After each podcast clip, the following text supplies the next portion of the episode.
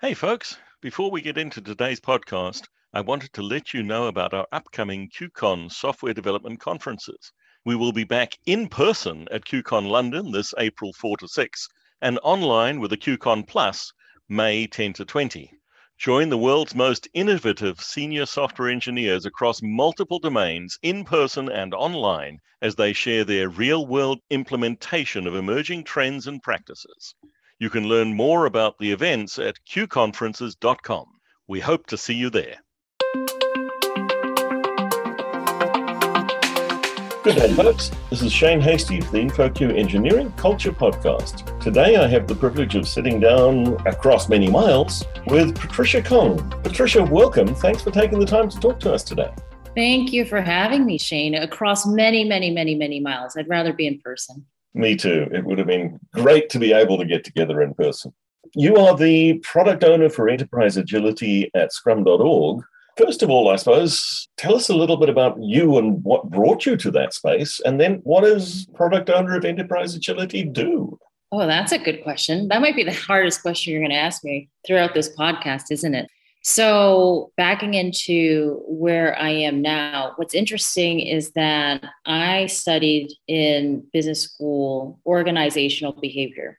And so I've always had this interest in how people work. I don't know if I like people that much, but just how they work are very interesting to me. And what that found me into, this is a little bit dodgy, but you know, I was really persuaded to go into a corporate financial career, right? That's typical Asian American going into finance. That's what I did, very corporate. And then that found me into different areas. Once I had enough of that, I was going through research, really coming into the marketing strategy IT space. And I actually ended up moving to France, where I was working in startups and looking at product management, product development. And like most people, my back's against the wall. And then we go, what's this agile stuff? Well, we need an audit on all of the code of our product. You know, how do we do that effectively? We're working with different teams around the world. And so, you know, I was doing that, doing a lot of different things, and then found myself coming back to the Boston area where I'm based and connected up with Ken Schwaber at that time who owns Scrum.org and who's the co-creator of Scrum. And at that time, the company's not big, but the company was much smaller in the scale. And so we were looking at things around, you know, just streamlining the business, but also thinking about professionalism, learning. And then he was working on something called the continuous improvement framework at that time. And so this is probably about 10 years back. And it almost seemed when we were talking about it with the industry that it was a little bit too early. And so he was trying different potential ways to think about this. How could we take something like Scrum and work it at the enterprise level so that we could work on continuous improvement together? And to be honest, the only thing that landed solidly from that, because there's a lot of, you know, just taking different attempts, uh, looking at different methodologies, were two things it was this notion that you should inspect and adapt at the organization. So, what evidence would you use to manage that? And then the other thing was the Nexus framework. So, Nexus is the scaling Scrum framework. And the reason that that came up was because of the whole rush for companies to get to scaling. And he said, wait a second, if you want to scale, let's talk about just, you know, a few teams work together. What would that look like? What is that core that we have to address there? And then the other one is to say, hey, show me the evidence that Agile is actually working for you. And so that you know how to progress. So that's a really long story, but I think in a nutshell, that's how I am where I am now. And so I think about those things, those boundaries. You know, you're using Agile, you're doing things. What does it mean when you hit that boundary and it's not working anymore because of the enterprise? This is something, this concept of Scrum or one of these approaches, hitting the organizational boundaries is something we see and hear about a lot. If I think of the audience who are listening to this, probably a number of them will have hit that boundary and bounced. What's some advice in terms of we want to be able to bring in some of the empirical approaches that agile methods and scrum in particular talk about and yet we're hitting uh, whether it's the annual budgeting process or the hr recruitment process how do I influence those changes? I think about this one from, I think, a soft skill standpoint there's this notion that the way that we've seen this rush to agile, rush to scrum, rush to scaling, rush to that. And the question of why do we even need to be agile gets lost. Why are we trying to pursue that? What was it in the first place? And when it's really pointed to, and it's fine, it actually makes sense when an executive says, you know, that's really working well and says the whole organization should do it. Let's get the training, let's getting on the training schedule there's a lot that's lost in understanding when you set up all of that training and all that stuff. When we come back and say, was it worth it? Was my money worth it? We have nothing to show. We might just so we have 20 teams, we have 100 teams, it's organized this way. And so there's no real evidence. And there's two things here is that when the leadership says we're going to do something like an agile transformation, or there's an interest from the people that you're listening to, the question that I would have back is which way did you bounce? Did you profit? Did you gain power from this kind of transformation and this is looking good for you? Or is this something that you've really struggled for and you are championing? Because there's two things that happen here, which is there's a lot of times when change happens and leadership see themselves above the change. The change is not being done to them. And so that requires, you know, coaching and a lot of serious conversations. And then the other thing is, is that, you know, we invest in things that sadly we just have to say we're going to say that this works. And you know if not in four or five years i'm out anyways. We're rotating the door. So it's really which way are you bouncing? What we've been working on this notion of evidence-based management is saying i don't want you to even come in and say scrum is the way and just bring scrum all to the teams. That doesn't work too right? You're going to have a waterfall team and a scrum team and everybody's going to get very confused. You know we think about the dynamics of organizational practices product practices technical practices. So what i want to know first is i would look at something like like EBM, where we've said, let's get into a more outcome based way of thinking, right? So, really talking about customers, why are we doing these things so that we can get more lean about the work that we pursue. And then just say, when we think about value, Scrum.org has defined that in four key value areas unrealized value, current value, time to market, and ability to innovate. Unrealized value, current value, it's really looking at the marketplace, saying, what's that future potential value that's out there? Which is unrealized value, right? So, what are those satisfaction gaps? And the current value is where are we now? And then ability to innovate and time to market. Can we do it? And how long would it take us to learn from something? What we find from organizations is they're just focused on one area. So, let's have a conversation about that. That's where I would encourage the people who are listening to think about, you know, where are they really focused? And is that at risk of them ignoring some other stuff that, that could help them make better decisions? You touched on a really important factor around metrics. It's really hard to identify the value. And personally, I really struggle with the idea of organizational transformation. That implies an end state. If we take a Kaizen continuous improvement approach, I would hope that organizations are constantly looking to get better and better. And when we take that approach, what are the metrics? What are the measures we should be looking at around yeah. improving as an organization and how do they relate to me as a technical influencer or a technical team leader? That's the million dollar question where people try to nail me down and say patricia tell me exactly what to measure. So what we think about so the way that i would want to talk about this from a organizational perspective is i agree with you 100% right? Not only does a transformation denote there's a beginning and an end state it makes it look like there was no journey right? It was really quick. It's like a before and after picture of a person who went on a very long diet or something, right? We don't see the struggle in between and the consistency and the hard work that they have to do to maintain it. When I think about the measures, so each one of these key value areas, we suggest different metrics called key value measurements in there. And there's going to be ones that are quite obvious, especially from the technical perspective. So, from a software perspective and ability to innovate, we're going to obviously look at things like technical debt, what's holding you back. We're going to be thinking about installed version index and make decisions, hopefully, by looking at, hey, how many of your users are actually on your current version. We're going to look at time to market. You know, people should know their lead time and cycle time and those different things. But what we want people to think about is having an understanding of your flow measures or different measures there is good if you understand and can communicate to your organization the value that it is in pursuit of. So that's one way I would use these different key value areas to think about, you know, a lens of where we can improve. So for an organization where they say we've released one time a year, and you go, is that good? That's about context because maybe before it was three years, right? And now if they're saying, hey, four times a year, that's great. In what context, what value is that in pursuit of? So that's where we really focus on the holistic thing. And a lot of times when I'm talking to my colleagues or associates, there's still this surprise of Patricia, we go into organizations and it kills me to see that software teams, the developers are still being gold on exactly what I was gold on, which was velocity, to deem that as progress.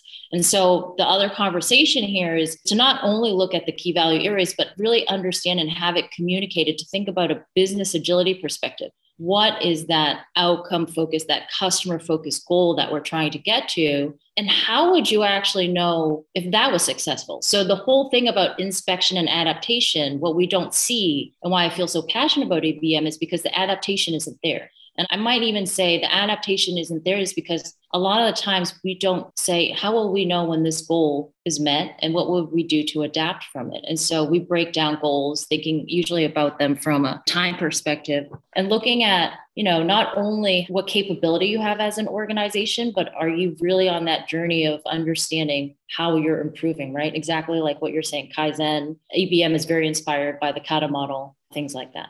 One of the most common shifts that we talk about with organizations in this space, and it's an area I personally am passionate about, have truly written a book on it, is the move from project to product. How do we inspire that sort of a shift in organizations? We've been trying for so many years. I don't know. We just keep trying.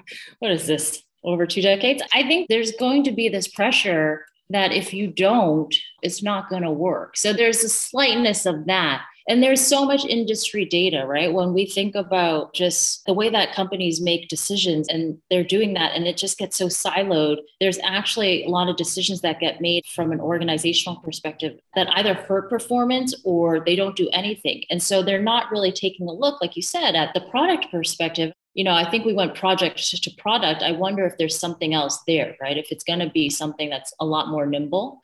But the thing that I think about is if you really understand value, then you're going to start thinking about how you invest for value, which is how I think about how would you invest understanding your goals.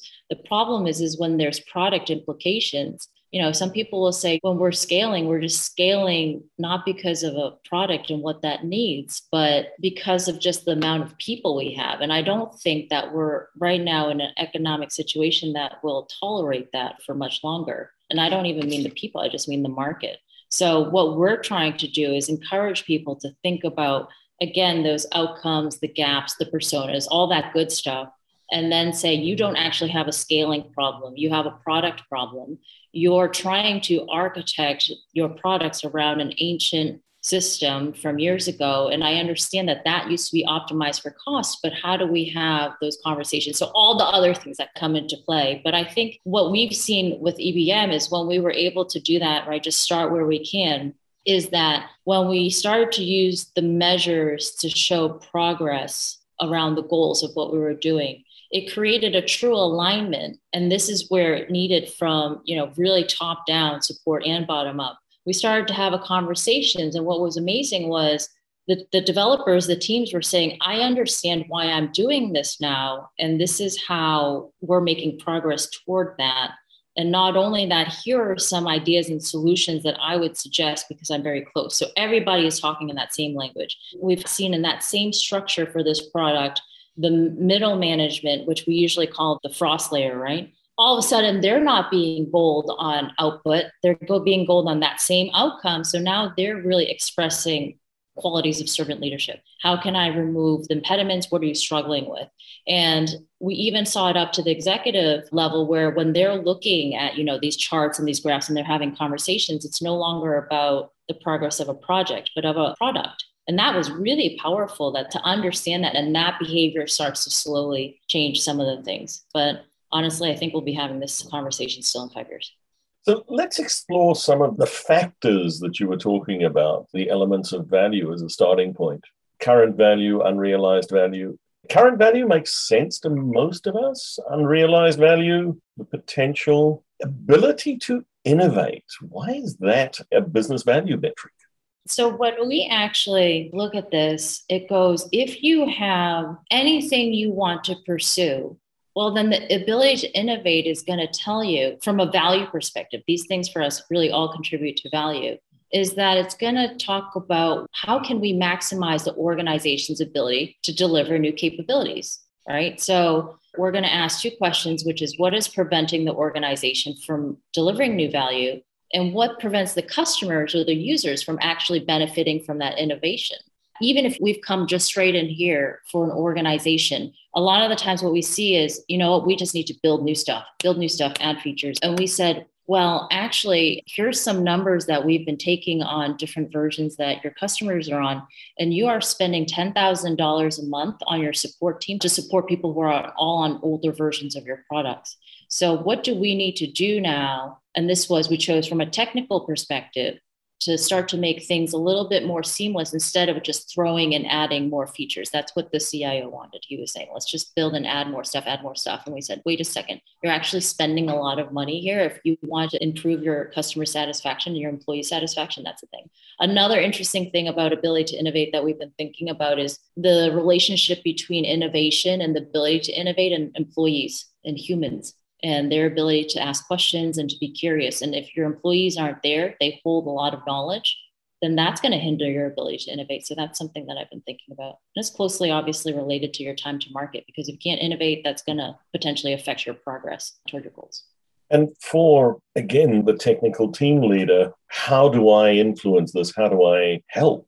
So there's different things that I would start looking at. I would start saying, you know what? If I wanted to measure one thing, maybe two things, and I'm really thinking about my ability to innovate and how that helps or increases our time to market, I would start to look at things like what is our time to learn and what is our time to pivot. So I would be working with the team to really basically answer those questions. What is preventing us from delivering new value?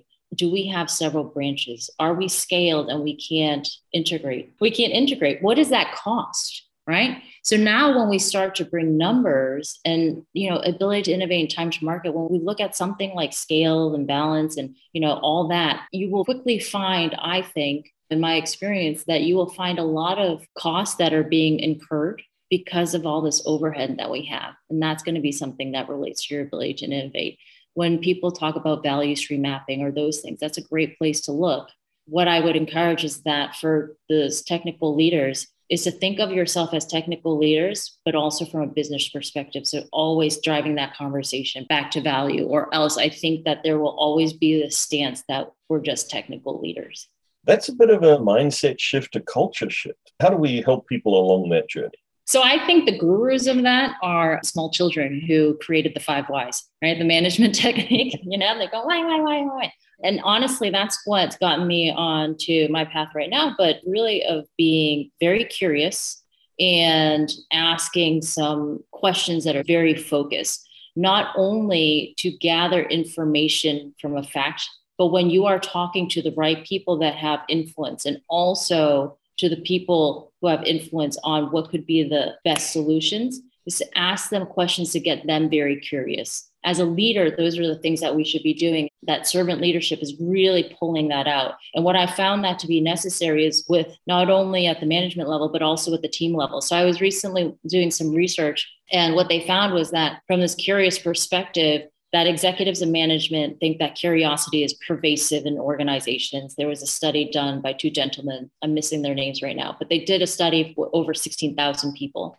And over 80% of executives and management thought that curiosity existed in the organization. Super great. You get incentivized for these things. But that was much, much lower for the actual individual contributors, the people on the team. They did not feel that it was okay to be curious.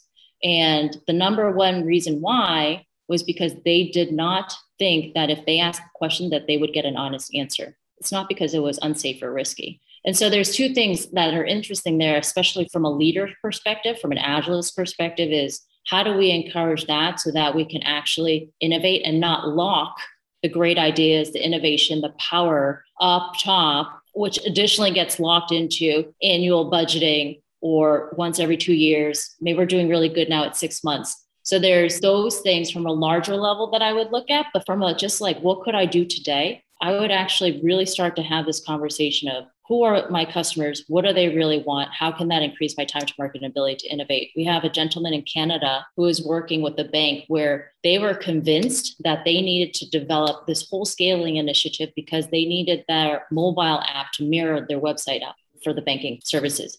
And when they actually went back and they said, you know what, what do people actually want from a mobile experience? And they said, the people who use the mobile, they only trust it for two things look at their balance and transfer balances, maybe pay some other people.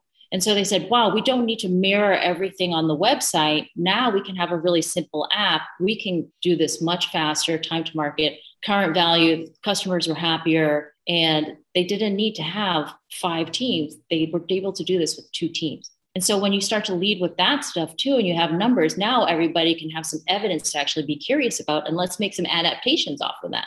And I think obviously at scrum.org, we have the scrum framework to drive that focus of how do we incrementally do these things and to actually see that something's, you know, working. Because people will ask me, Patricia, how do you know if EBM is working? I said, one way I know it's not working is nothing changes. So that's what we would look at.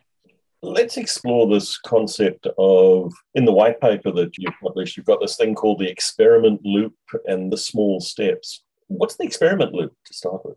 The experiment loop is exactly that. You have a hypothesis, you're going to try some stuff, and you're going to measure it and you're going to find out if it works. And if it doesn't, you make a decision. If it does, you make a decision. And that's really just the kata model, right? It's just let's just run an experiment. And we find that that is interesting because a lot of people, I think, still don't think of, for instance, the product backlog items in their product backlog as an experiment, as a hypothesis. They're not thinking about them in terms of, or is there a way to have that conversation?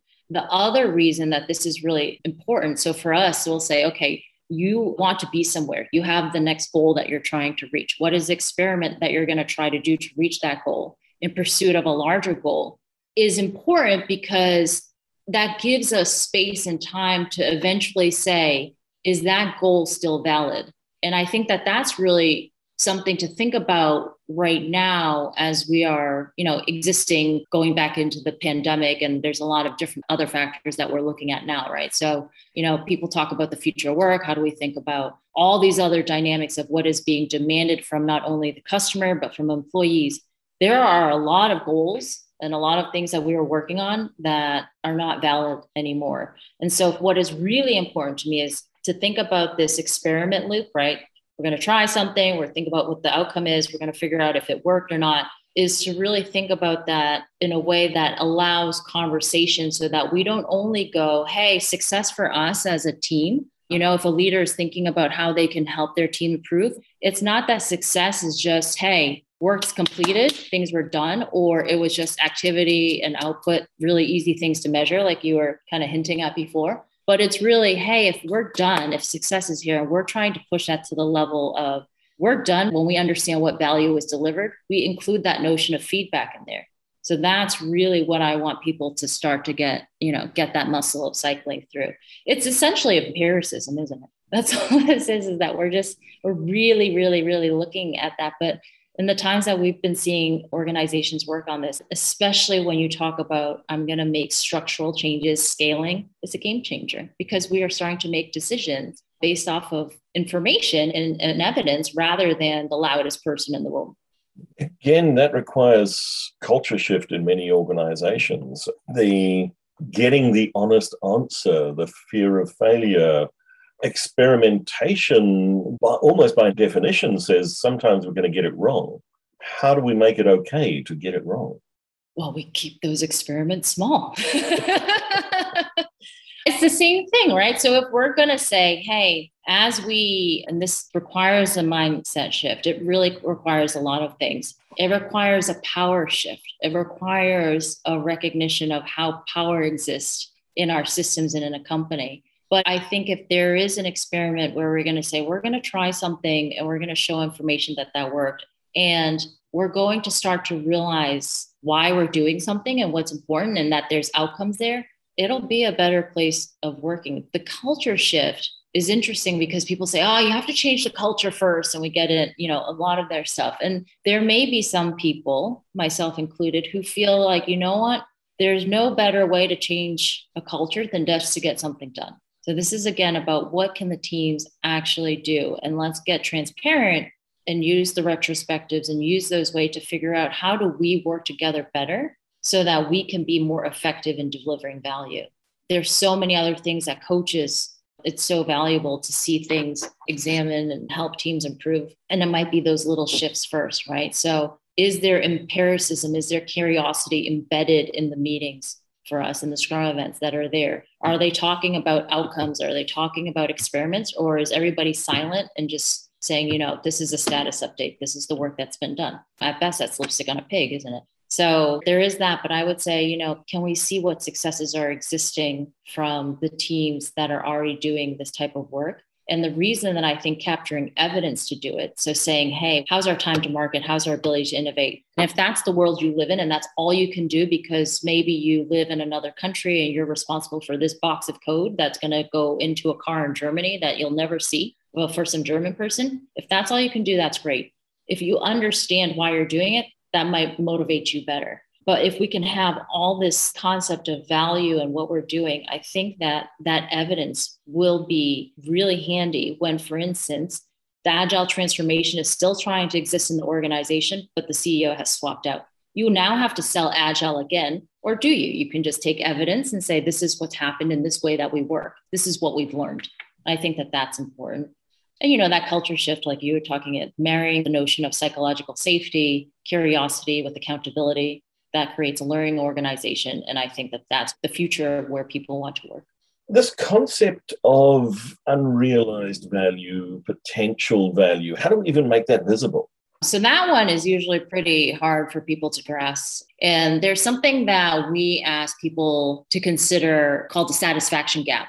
And what I see from a lot of people who have a traditional mindset is that they look internally to what their satisfaction gap is. Where am I unsatisfied? Where are we dissatisfied with our organization? This is saying, where is that satisfaction gap for an end user or a customer using your product or service? What is their current experience? What is their desired experience? And is it worth it? In between for me, is it worth it to close that value? So that can look like something like, yes, there's a new feature. Yes, there's a new something in how I've experienced a lot is actually quality issues because a quality issue means that I am unhappy with the experience that I'm having now. It's not quality. We need to close it. There was a company in Germany, they created, really quick story, they created a COVID app really fast so that they could track people if they'd been to a restaurant. All that was great, right? We're helping the system, except all their data got exposed right? So they did it really fast. It was really great. The government invested millions of dollars in it. And then all the data was exposed. And they said, is it worth it for us to close it? That's an example for me of unrealized value. Should we just maybe randomize the data? What are small things that we can do? Is there value in that? Or will people just keep using it anyways because they don't care about their data anymore? It's COVID. Those kind of things I would think about. So, if people want to find out more and keep in touch with you, where do they find more and where do they find you? I'm reachable through the internet, just like you are. so LinkedIn is a great way to connect with me, Patricia Kong, K-O-N-G. When people write a note, I'm really happy to have chats and talk about, you know, how to get started. But evidence-based management, there's a guide, just like the Scrum Guide and Nexus Guide, that's available on the scrum.org website. And we actually recently this has been, you know, eight years coming. We recently released a one day workshop that's available virtually, that's in our leadership curriculum called PAL EBM, so Professional Agile Leadership.